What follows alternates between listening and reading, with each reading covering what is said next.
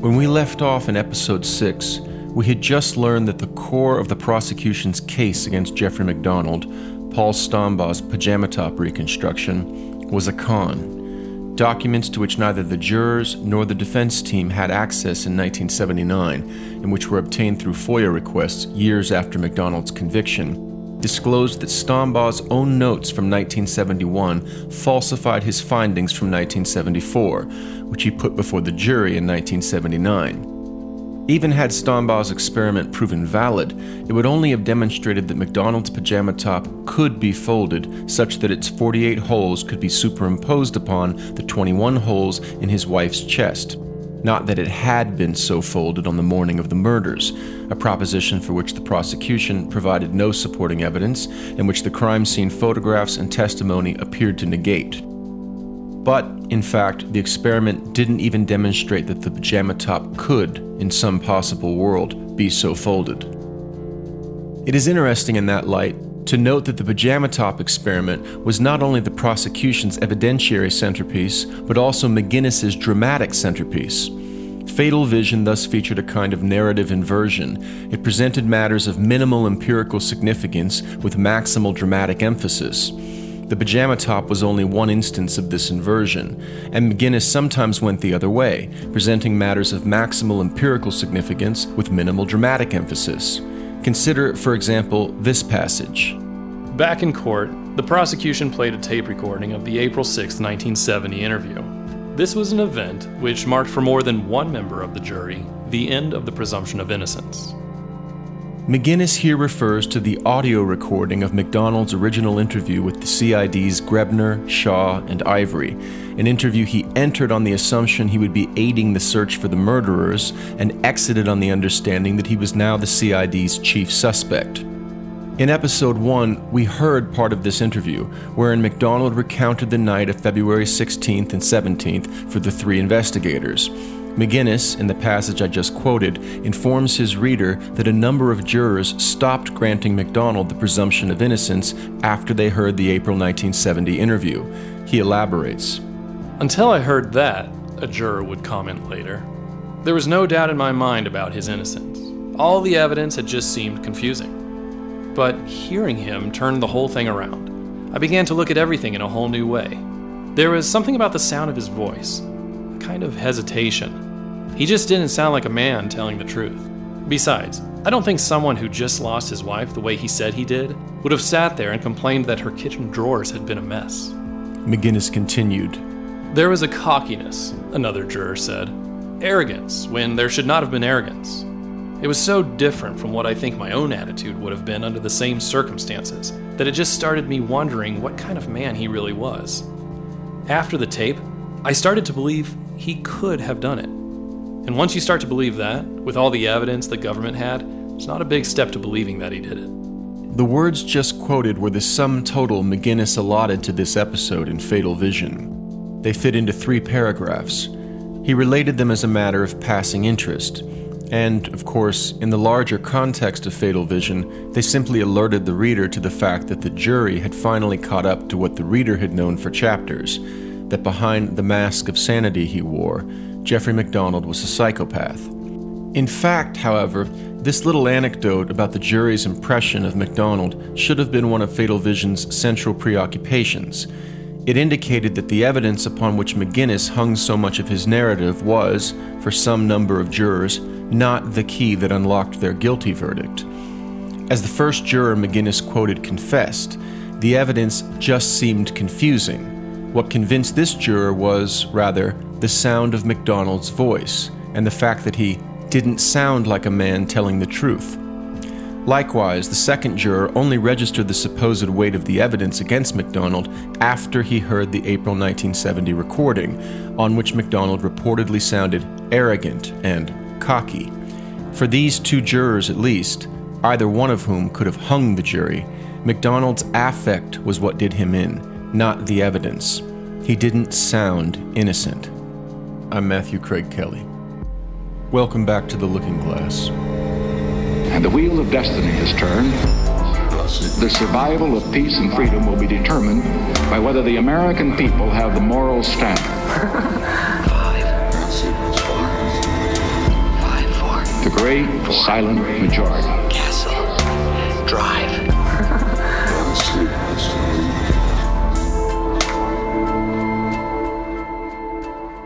Dustin Morgan composed the music and sound design for this episode. Our cast this episode features Brian Covault as Joe McGinniss and Neil Bledsoe as James Blackburn. You can follow us on Facebook at The Looking Glass True Crime Podcast and on Instagram at The Looking Glass _podcast. We will be posting Season 1 related documents, photographs, and short essays regularly at both of these accounts. Follow us on YouTube and TikTok at The Looking Glass True Crime. If you enjoy the podcast, please subscribe and give us a 5-star review. We appreciate your support.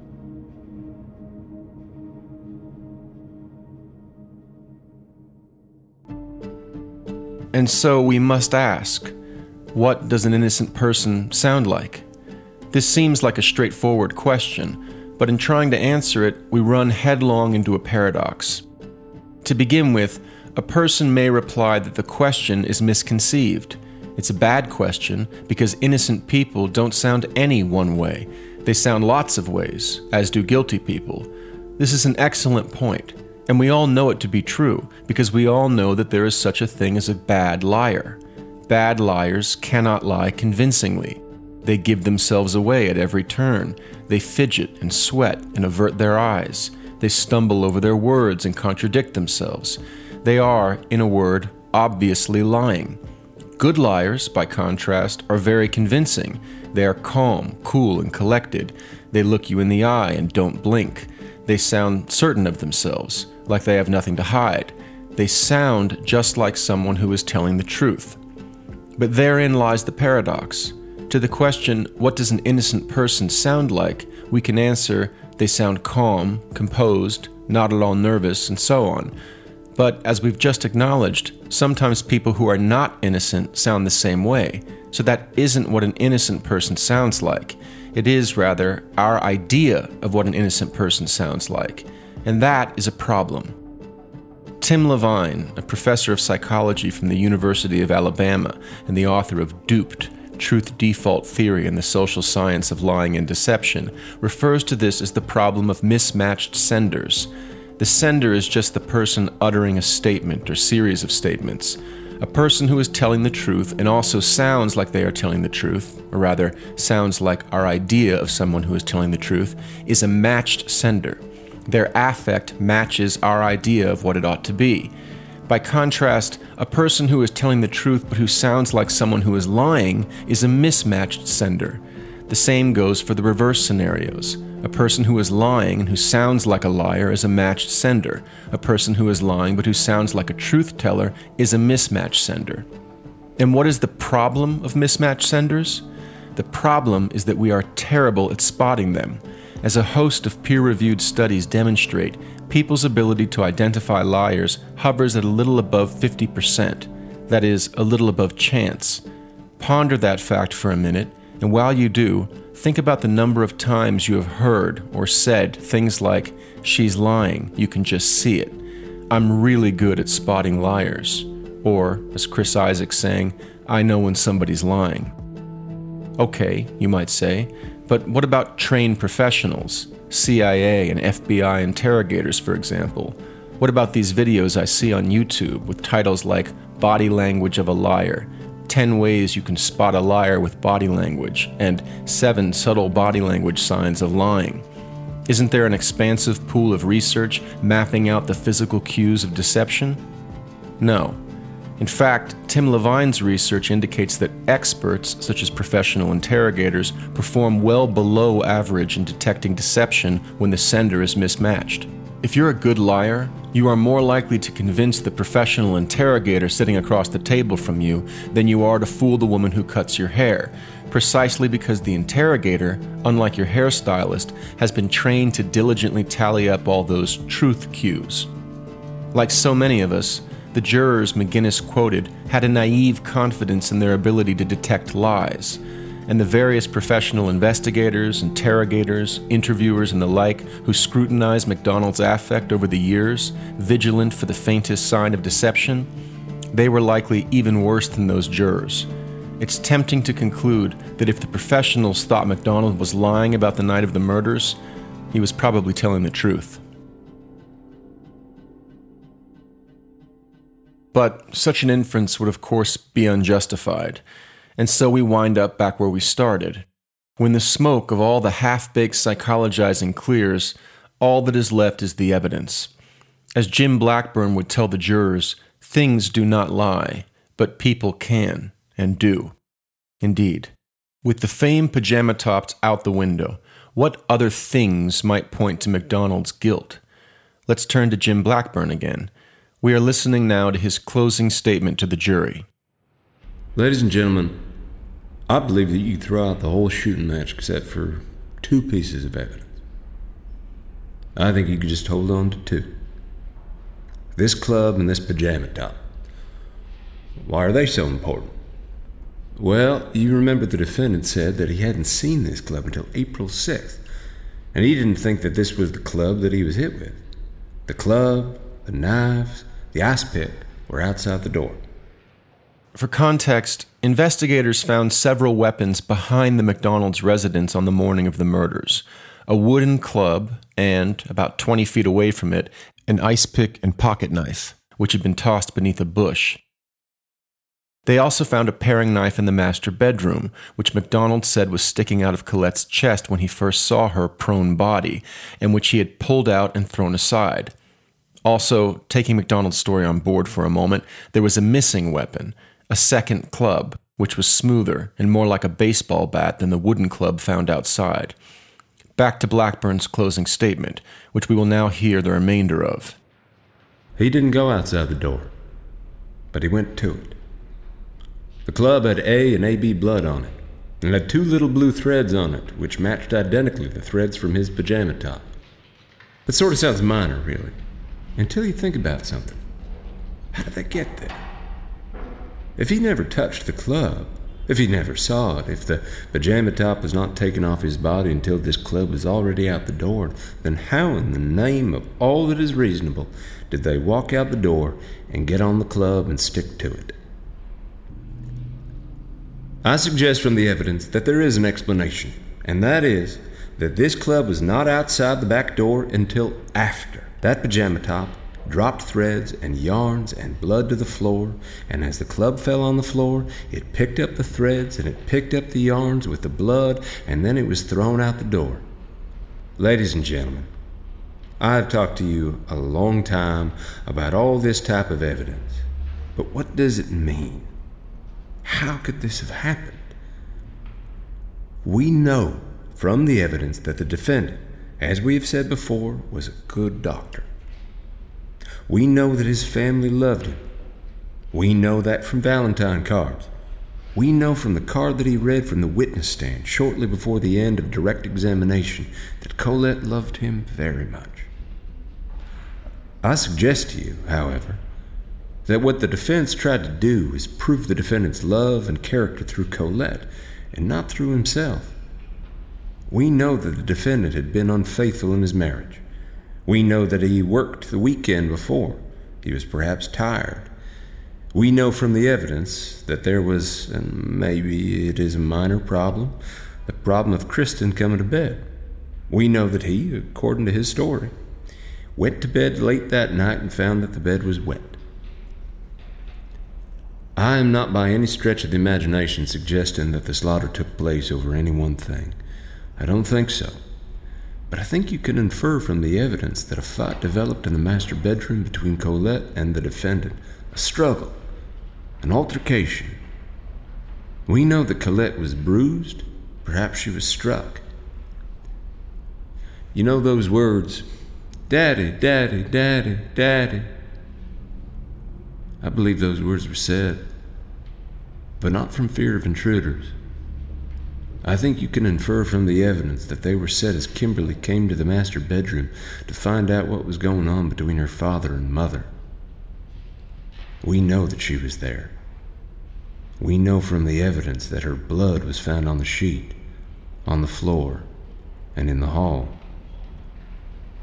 We suggest perhaps that Colette, in an attempt to save herself or to fight back, got the old, dull Geneva Forge knife and perhaps struck the defendant. I suggest that the defendant, perhaps in a frenzy, perhaps mad, perhaps disgusted, perhaps exhausted, he knew that he was going to be away for 30 days in March, if he could, while his wife was 6 or 7 months pregnant. The defendant, in one tragic, brief moment, so brief, lost control and came back with that club. And as he did, he struck Kimberly and struck his wife.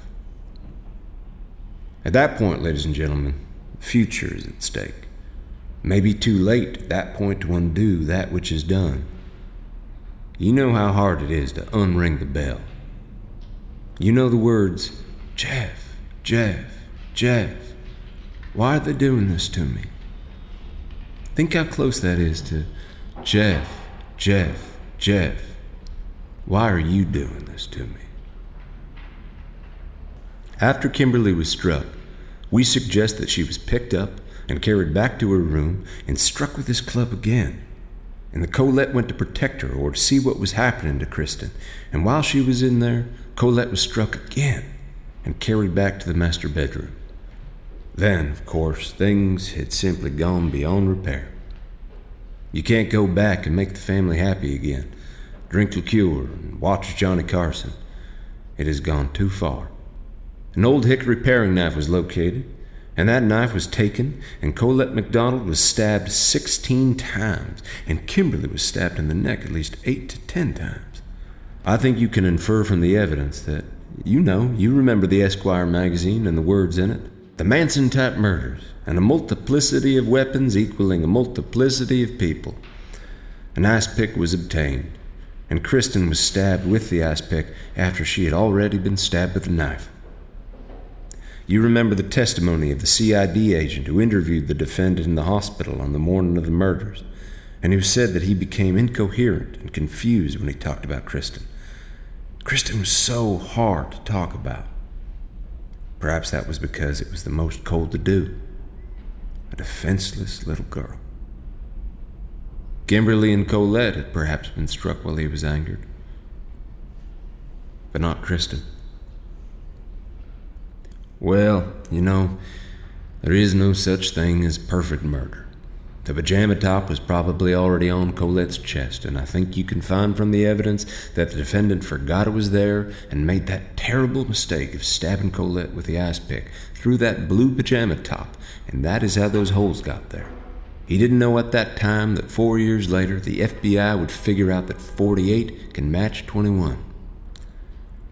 I believe that the weapons, the old hickory knife and the ice pick, were wiped off on the bath mat.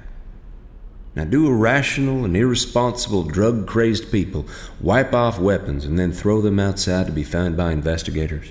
Why did he say that the Geneva Forge knife was pulled out of the chest of Colette, even though Paul Stombaugh testified that in his opinion that knife was dull and did not make any of the cuts in her clothing? Remember, he said, "Don't forget that I pulled the knife out of her chest." I suggest that you could find from the evidence that he did that because he didn't know what was on that knife, and he had to have an explanation for why it was there. He forgot to throw that one out. I suggest that the Geneva Forge knife didn't kill anybody. If he pulled it out of her chest, why does the evidence suggest that there was no significant amount of blood on that knife? Perhaps because it didn't go in that chest. It nicked the defendant's arm. I believe that the surgical gloves were then taken, I think you can find from the evidence, and used to write the word "pig" on the headboard. The self-infliction of one injury was made, the story was concocted, the MPs were called, and he lay down next to his wife to wait for help.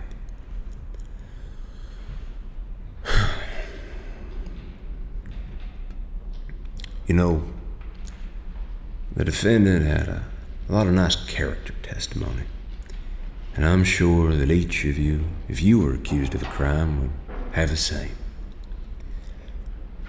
But don't ever forget that perhaps the greatest crime of all was committed 2,000 years ago. And the night before Christ was betrayed, Judas Iscariot would have had 12 of the best character witnesses this world has ever known to have said he couldn't have done it. But you know that he did. Ladies and gentlemen, if in the future, after this case is over, you should think of it again, I ask you to think and to remember Colette, Kimberly, and Kristen. They've been dead for almost 10 years. That is right now around 3,400 or 3,500 days and nights that you and I have had, and the defendant has had, that they haven't. They would have liked to have had those. And so if in the future you should say a prayer, say one for them. If in the future you should light a candle, light one for them. If in the future you should cry a tear, cry one for them. We ask for nothing in the name of persecution. We ask for nothing in the name of harassment. We ask for nothing in the name of what is wrong. Nothing. But God, we ask everything in the name of what is right and in the name of what is just. That is why we are here. We ask everything in the name of truth. Ladies and gentlemen, this is horribly tragic and horribly sad, as you know, because you have seen Mrs. Kassab and you have seen Mrs. MacDonald, and it is sad for both of them. Both of them were grandmothers, not just one. And it is sad for the defendant. But it is sad most of all for those who paid the highest price of all, with their lives. And so we ask you, ladies and gentlemen, to return a verdict of guilty as to clubbing and stabbing Colette, guilty of clubbing and stabbing Kimberly, and guilty, perhaps most of all, of stabbing little Kristen. You remember, I am sure you've heard it many times, part of the 3rd chapter of Ecclesiastes. There is a time for everything under the heavens, a time to be born, and a time to die. Surely God did not intend the 17th of February 1970 for Colette, Kimberly, and Kristen MacDonald to die. It is time, ladies and gentlemen. It is so late in the day. It is time that someone speak for justice and truth and return a verdict of guilty against this man.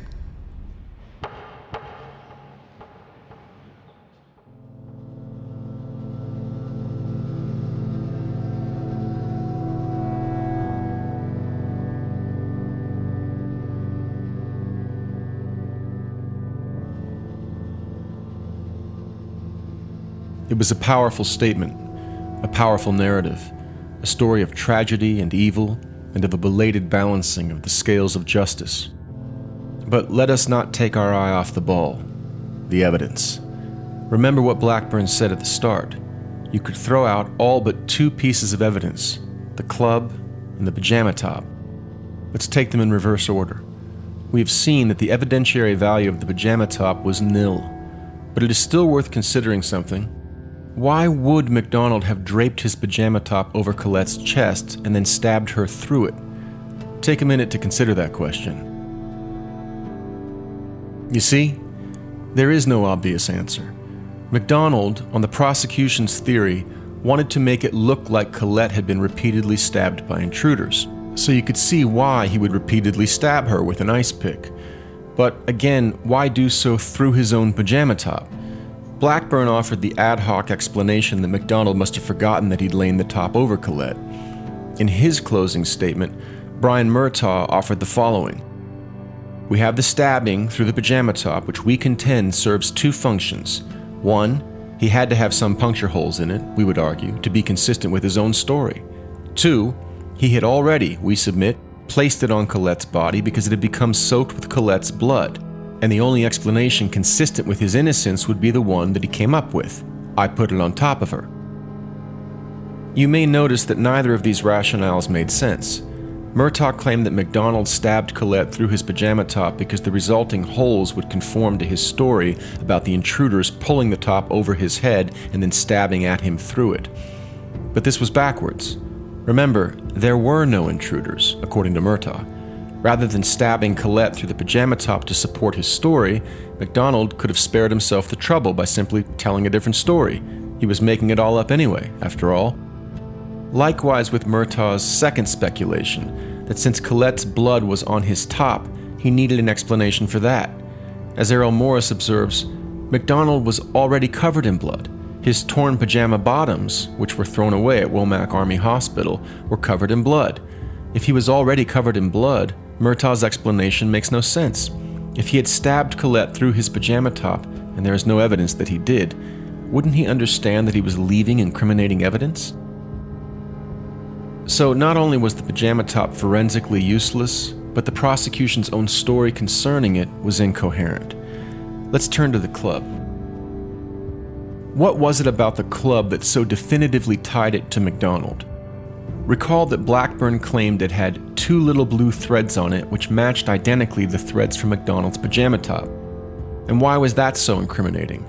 Because, Blackburn explained to the jurors, MacDonald claimed never to have come into contact with the club. His story was that he was attacked in the living room by intruders wielding a knife, ice pick, and possibly baseball bat. They knocked him unconscious. He came to and walked down the hallway to the master bedroom, where he removed his pajama top and placed it over Colette. If the club had, by then, been dropped outside by one of the fleeing assailants, then there was never an opportunity for MacDonald's pajama top to have come into contact with it, and it should therefore not have been carrying fibers from his pajama top.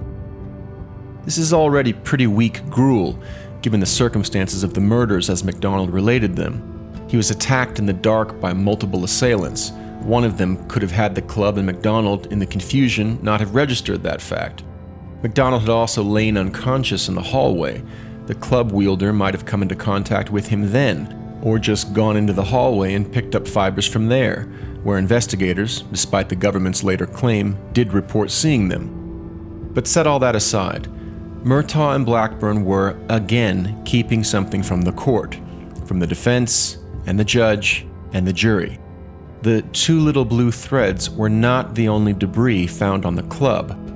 When the FBI examined the same debris that the CID had, they located two black wool fibers, and the club wasn't the only place where black wool fibers were found. They were also found in Colette's mouth and on her pajama top, and, critically, nowhere else. That is, investigators could not locate anything in the MacDonald home that matched the black wool fibers that could have been the source of them. There was thus a strong prima facie case that the person who murdered Colette was wearing black wool. And if that was true, then the murderer was not Jeffrey MacDonald. And so, if we are to take Blackburn's suggestion and throw the whole shooting match away, we are going to have to throw the pajama top and club away too. And what does that leave us with? Nothing. No credible evidence that Jeffrey MacDonald murdered his family.